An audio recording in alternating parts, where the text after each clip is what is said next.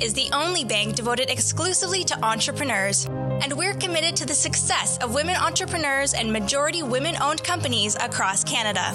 As a proud partner of the Thrive podcast, we're here to help you start, grow, or scale your business.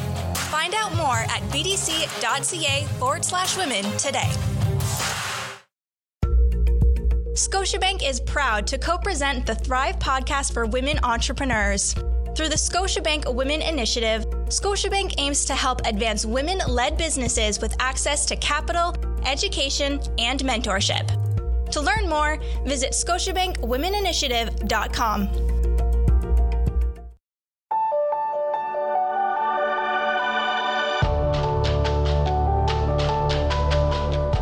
You're listening to the Thrive Podcast on the Startup Canada Podcast Network, where we help women entrepreneurs to start and build thriving businesses. On the Thrive Podcast, we connect you with leading experts, entrepreneurs, and organizations that provide capital, mentorship, training, tools, and other support to help you make your vision a reality faster. This podcast is a production of Startup Canada, Canada's entrepreneurship organization, and is presented in partnership with the Business Development Bank of Canada and Scotiabank. I'm your host, Kayla Isabelle, Executive Director at Startup Canada. Welcome to the show. We are thrilled to have Laura Forte on our show today. As a real estate entrepreneur, Laura has bought, managed, renovated, and sold her own investment properties, as well as investing in REITs and MICs. A former journalist and writer in the real estate sector, Laura brings more than a decade of expertise in building companies. From the early days of YouTube, Facebook, and social media, Laura's last venture was a digital marketing agency that specialized in internet marketing, enabling startups and SMEs to grow from ideation to multi million dollar revenues. Now co founding her third company, Laura's expertise in marketing, journalism, and her own real estate investing led her on the path to co creating Reitium, a real estate equity crowdfunding platform, and SaaS that utilizes smart contract technology to provide accessibility while simplifying the process of investing allowing people across the globe to invest in income generating real estate, enabling real estate for everyone. Welcome to the show, Laura. Thank you. I'm happy to be here. Fabulous. Before we dive into today's conversation, what's the most important thing you want our audience to take away from our chat today? Well, there's obviously lots of important things, but um, I'd actually like to say two things if that's okay. Mm-hmm, um, one thing would be if you're not an entrepreneur already, um, fulfilling the dream of starting your business. I know it's very hard, um, but sometimes, most often, doing it, uh, sorry, not doing it is often harder than actually doing it. Mm-hmm. So I don't really believe in failure or mistakes in business. Um, I'd rather have tried than regret not doing it. And if you're already in business, um, I would say don't be afraid to pivot. We had to pivot uh, last year and it was difficult um, in a lot of ways emotionally. And actually, when it came down to pivoting, it was difficult, but it actually allowed us the more success and focusing on something that we didn't intend to focus on first um, allowed us to refocus now this year on what we intentionally set out to do in the beginning. Fantastic. So let's let's go back to the beginning of, of your career and talking about your entrance into the real estate world. What inspired you to enter this specific field and how did you make that initial transition? Yeah, so I didn't intend to go into real estate. Um, you know, I went to school for psychology and journalism, um, but I do believe that real estate is in my blood. Um, my grandpa was a builder, my dad was a realtor. So I'm from a very entrepreneurial, real estate focused family. Um, my parents were property managers. Um, and, you know, I, I own my own properties uh, in my late 20s, early 30s. And I never lived in my properties. I had them as um, they were basically multifamily residential rental properties that I decided to own one day, which is another story, obviously. Um, but I've always believed in real estate, and I always knew that, um, you know, after reading these Rich Dad Poor Dad books uh, by Robert. Kiyosaki, I always knew that owning your own properties was that you lived in was not necessarily an asset. So owning rental properties or properties as an investment was my focus always. So that was my real entry into the real estate world was more uh, from an investment perspective, mm-hmm. more than doing it for a career, so to speak. So as a trained journalist, I then went on to be a writer in and a digital marketer in the real estate space for a real estate office uh, back home in Ontario. Mm. Um, and then, you know, when I got bored with the digital marketing, I did that for almost a decade. Um, I decided to get into the startup world and tech, which tech's always been exploding in the last, you know, 15, 20 years. Um, and so that's how I actually transitioned into the current company that we have now, which is a real estate tech company. Fantastic. And what appealed to you about bringing real estate and blockchain tech together? How did you see that marriage working out? it's a very good question. So basically, um, long story short, two friends and I were working on a passion project. We decided to create a travel app. Um, we were big travelers and mm. we really wanted to create something that we would use on the road. And we thought, oh, this is an amazing million dollar idea.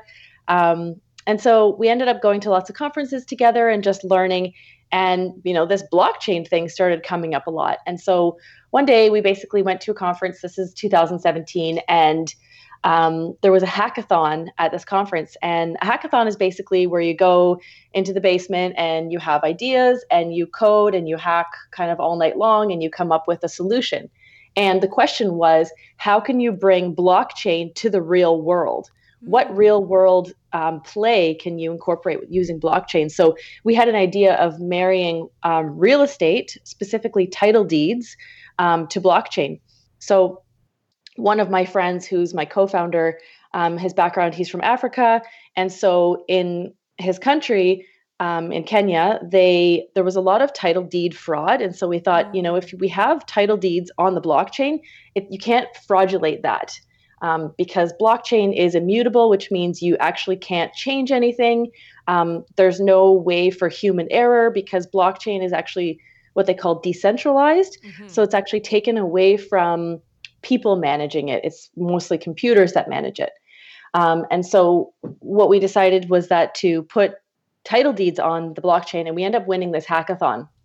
So we took this idea to our third friend, you know, this guy that we were doing the travel app with, and we're like, we have a better idea. We should pivot away from the travel app and we should do this real estate blockchain. So we found out that doing the title deeds on the blockchain was uh, a big process because you have to deal with governments, et cetera. Mm. So we decided to come up with an idea of crowdfunding real estate so everybody could own a portion of a property. We live in a very expensive city. We live in Vancouver. You know, there's lots of expensive cities around the world and people are being priced out um, mm-hmm. people who aren't basically rich so we thought you know why shouldn't everybody have the opportunity to own real estate and if you own just a portion of the real estate have it as an investment you know it's managed by somebody else um, and you can actually physically have this asset um, that you can go back go by and look and see and so this was where the idea started um, wow. So right away, we had incredible reception. We raised over a million dollars from friends and family. We found ourselves winning competitions, you know, within the first year of our business. Um, so at the end of the day, inequality was what spurred the idea for this whole business. You know, the rich keep getting richer, mm-hmm. while the rest of the people merely get by living paycheck to paycheck. So for us, it was the financial inclusion piece, mm. um, and that everybody should have the opportunity to grow their wealth. And we actually see real estate as a very safe and stable way to do so.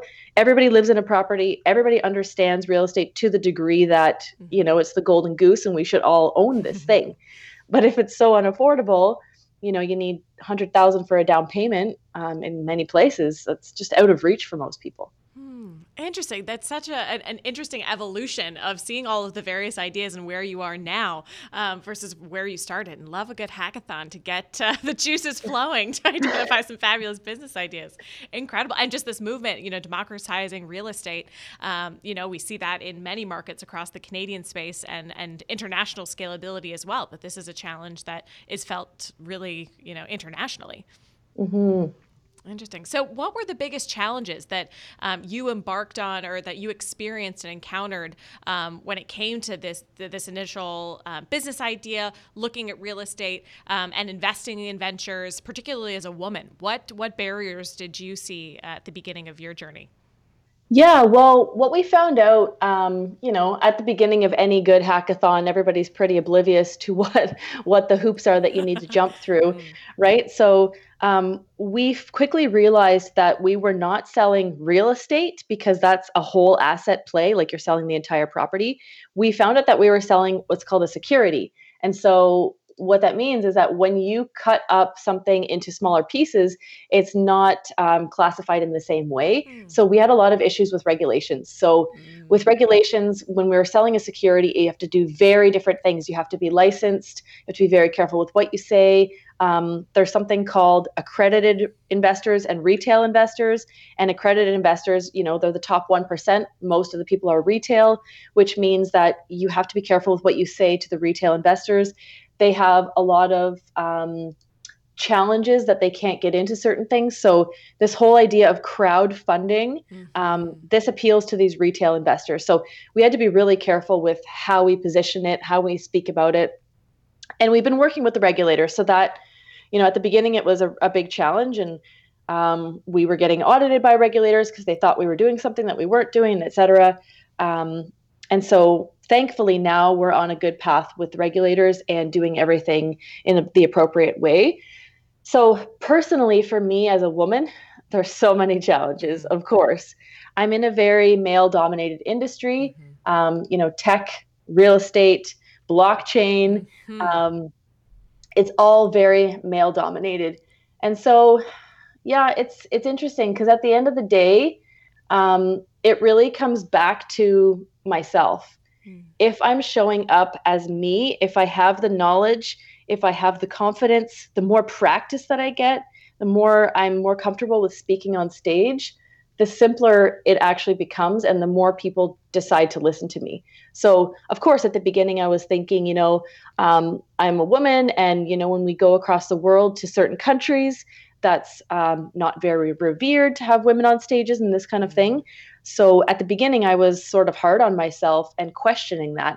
But the more I just stopped caring or stopped listening to that, you know, that negative voice in my head um, and just showing up, it got a lot easier. And then when I show up with confidence, it gives everyone else the confidence as well. And but it, I'm telling you, it wasn't easy, of course, as we all know.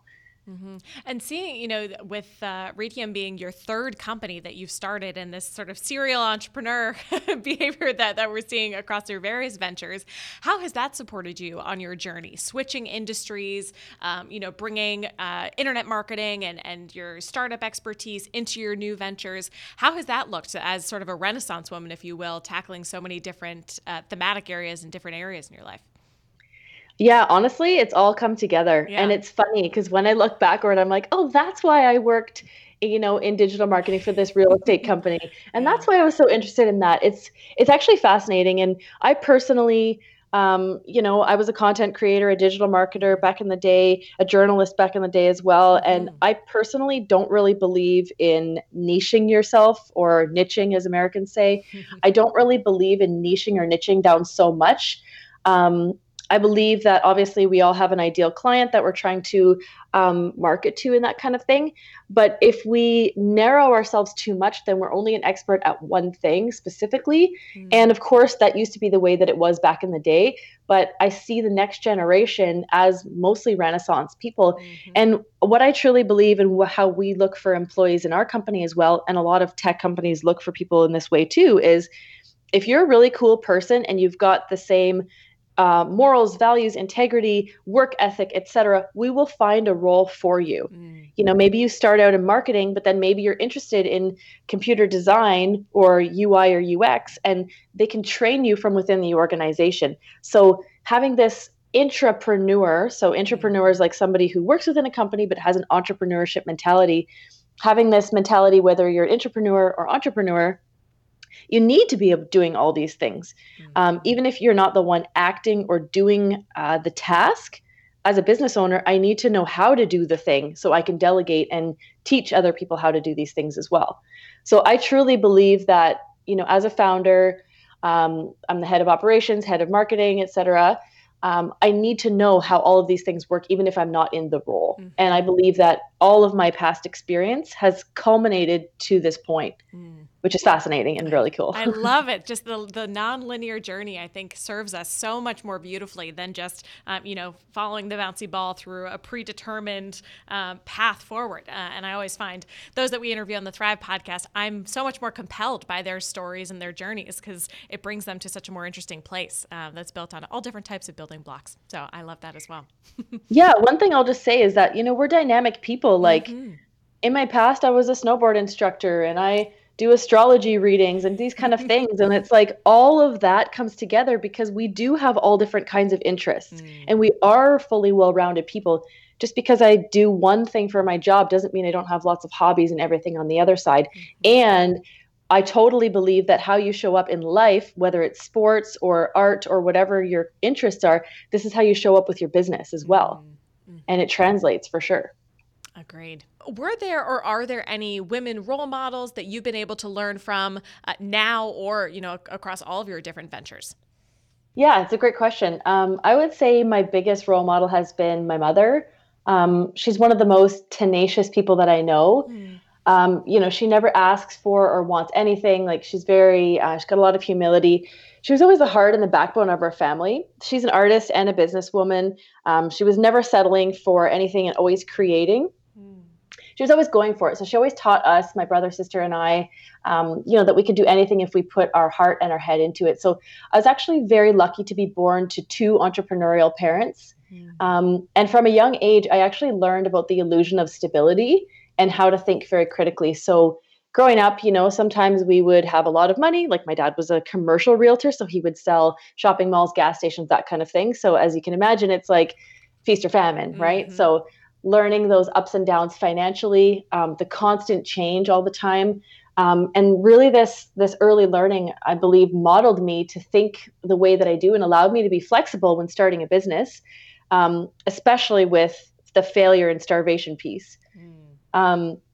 so learning how to fail i i realized that it's never final you know and what motivates me is to keep pushing and iterate where needed and pivot you know if, if, if that's needed as well so i do believe that everyone shows up in business the same way they show up in life as i said before mm. um, and this is this is the way that it's going to be probably across the board um, the cool thing is is that we have free will and the ability to change these things too Mm-hmm. Another person um, that more recently has really affected me was a realtor that I worked for back in Burlington, Ontario. Um, she is an incredible realtor, Karen Paul, and um, she was a really, really amazing guide for me uh, in a time where I was, I was going through a bit of a difficult time in my personal life and, you know, switching careers or mindsets or, um, you know, I say it with fluidity now, but at the time it was very sticky. And she mm. actually was a really strong guiding light um, and took me under her wing in the real estate sector and got me into real estate marketing and that kind of thing. Um, she's also a very tenacious woman and, and really looked up to her and still do actually she's still a good friend so um, the other thing is uh, i know it might lead into your next question but mentorship I, am actually finding it difficult now to find a mentor mm. Mm-hmm. Yeah. So, so what advice do you have um, for women who are looking to seek mentorship? Um, and you know, you've acknowledged that this is a challenge. Do you have any tips or any areas that you have explored as you've looked for a mentor, either successfully or unsuccessfully? Yeah, I've I've been actively looking for a mentor for probably about a year. Um, what I'll say is that I, am actually mentoring somebody right now. We met at an event, and I just offered to mentor her, and she uh, she was very interested in being a mentee. Um, personally, the organizations that arrange everything, I didn't jive with a lot of the formalities and very strict ways of having to hand things in, mm. and very assignment focused. Um, and I, I personally also didn't really love that there was money involved. Mm-hmm. Um, I feel that mentorship works the best when people come with their own free will and desire. Um, instead of like more of like a classroom setting of like you have to complete these assignments and check in and there's money and all these things mm-hmm. that just didn't feel the best for me but it is hard it's hard to find somebody i'm still looking for somebody i'm in my late 30s and what i'm finding is that people um, who I would want to be my mentor or are so far out of reach or are like in on the same sort of level as me, so to speak. Mm-hmm. And mm. obviously, I want somebody who's leaps and bounds ahead of me so I can learn from them. So it's tough, um, but I would recommend there's a lot of amazing groups on Facebook. Um, I don't know about across the country, but specifically in Vancouver, there's a lot of amazing ones. Girl Gang, I think that's that's countrywide actually. Mm-hmm. Uh, but Facebook groups, even just asking in these groups, and it could be more of uh, like a loose mentorship, um, and giving both the mentor and the mentee that responsibility to direct it. I think, especially in an entrepreneurial mindset and setting, um, is imperative. There's another one called uh, we are flick f-l-i-k dot com. I don't i haven't worked with these people but this is more of like an apprenticeship idea where you would get people on for a small chunk of time to help you with your business and mm-hmm. they would actually learn as well. So i'm not too sure about this one exactly but a friend mentioned it to me lately that i'm going to look into. Yeah. But it's tough and it's tough if you can't see people in person. Mm-hmm. so I, I don't really have an answer unfortunately for this. Just online groups i would say joining associations as well. Um, so, women in business associations, uh, just even Googling associations in Canada or you know North America, and just joining those associations. Mm-hmm. Um, yeah. That's fantastic. No, and I, I actually really appreciate this answer that I find many women entrepreneurs struggle with finding a mentor. And it's it's hard when you see so many other business owners having these mentors and you wonder, you know, where did they find that person? Like, is it friend? Is it family? Did they meet at a networking event? Um, so it's actually a, a great perspective to say that it is challenging to find a mentor at a particular stage in your entrepreneurial journey that that fits what you need. And, and I respect the fact that you haven't pigeonholed yourself into a program that hasn't hasn't felt like a right fit. Um, so, Thrive podcast listeners, uh, if anyone has any mentorship uh, uh, uh, suggestions for Laura, definitely reach out to us. But I appreciate that perspective because it is challenging finding the right fit there. Um, another note on that, actually, Flik uh, actually recently won a, a uh, Startup Canada pitch competition around the SDGs. So uh, I can definitely cool. vouch for Flik, and, and they're they're a great um, organization based out west that uh, definitely could could offer some valuable support. Uh, but that's that's funny that you mention it. It's a, such a small world in the entrepreneurship space, isn't it? that's awesome. I love that. And one thing I do want to say is like obviously like we have a lot of advisors in our company, and most of them are men. And it's not to say that a male mentor doesn't work or isn't good. But for me, as a woman, I want to have kids, I want to have a family, I want to have it all. And I just really feel that women would get that more than mm-hmm. men would. Mm-hmm. And it's not against any gender or anything like that, but it's it's um, I really would like to see a woman that I would like to be in ten years, so to speak. Mm, mm, I love that. No, definitely important. So, what other aspects working in startups uh, and working around startup culture have you experienced, particularly as a woman entrepreneur?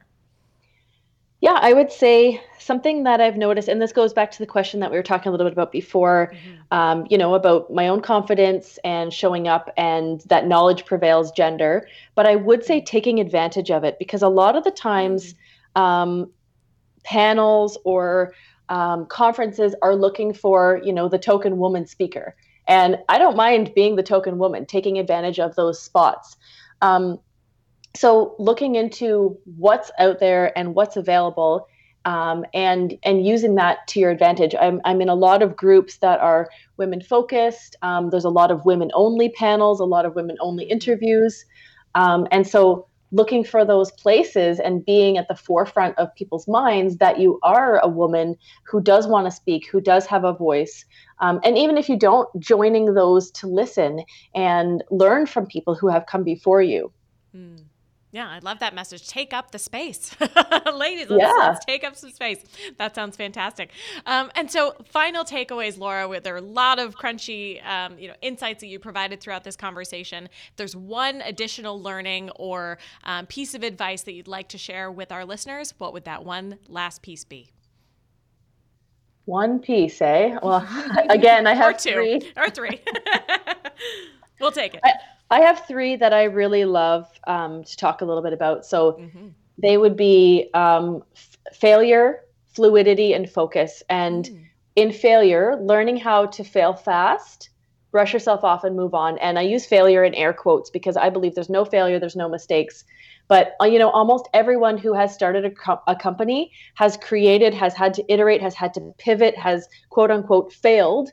And we often learn a lot more from our failures than our successes. Mm. Um, fluidity, the next one I would say, like becoming incredibly fluid when you start a company. So, what's hot and happening today um, maybe out the next month. So mm-hmm. always adapting, embracing that constant change, letting go of your need for expectation or holding true to one specific thing, being fluid and letting things come in. And again, that pivoting, I, the idea of pivoting. And you know, not being afraid to tell people what you're working on as well, because this is the best way to value, validate your idea and fluidity. A lot of times people are like, "Oh, but if I tell them, they're going to steal it." Do you know how hard it is? We've raised over a million dollars. We've been in this for three years and we're still like a startup. So mm-hmm. it's going to take a lot for someone to steal your idea. It's possible, but um, and the last thing I would say is focus. So a big issue that I see with new business owners is blurred vision and distraction. Mm-hmm. So you know, a lot of entrepreneurs joke that they have this like squirrel mentality. Um, but once you do one thing or one avenue really, really well, then you can add other things in and you can have it all and you can do lots of things, but doing one thing well at a time is actually going to get you the impact that you're setting out to create. Mm, fantastic. Wonderful takeaways, Laura. Thank you so much for spending uh, time on the Thrive podcast today. Yeah, thank you. Thanks for having me. I really appreciate this.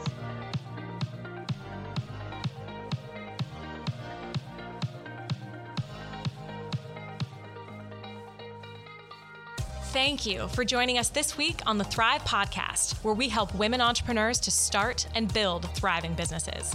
Thank you to the Startup Canada production team, BDC, and Scotiabank for helping us to power women entrepreneurs. Visit startupcan.ca forward slash women to download the playbook Resources for Women Entrepreneurs with a comprehensive list of support for you and your business. Visit startupcan.ca for the latest episodes of the Startup Canada podcast, hosted by Rick Spence, and plug into the Startup Canada network. Until next time, I'm Kayla Isabelle. It's time to thrive.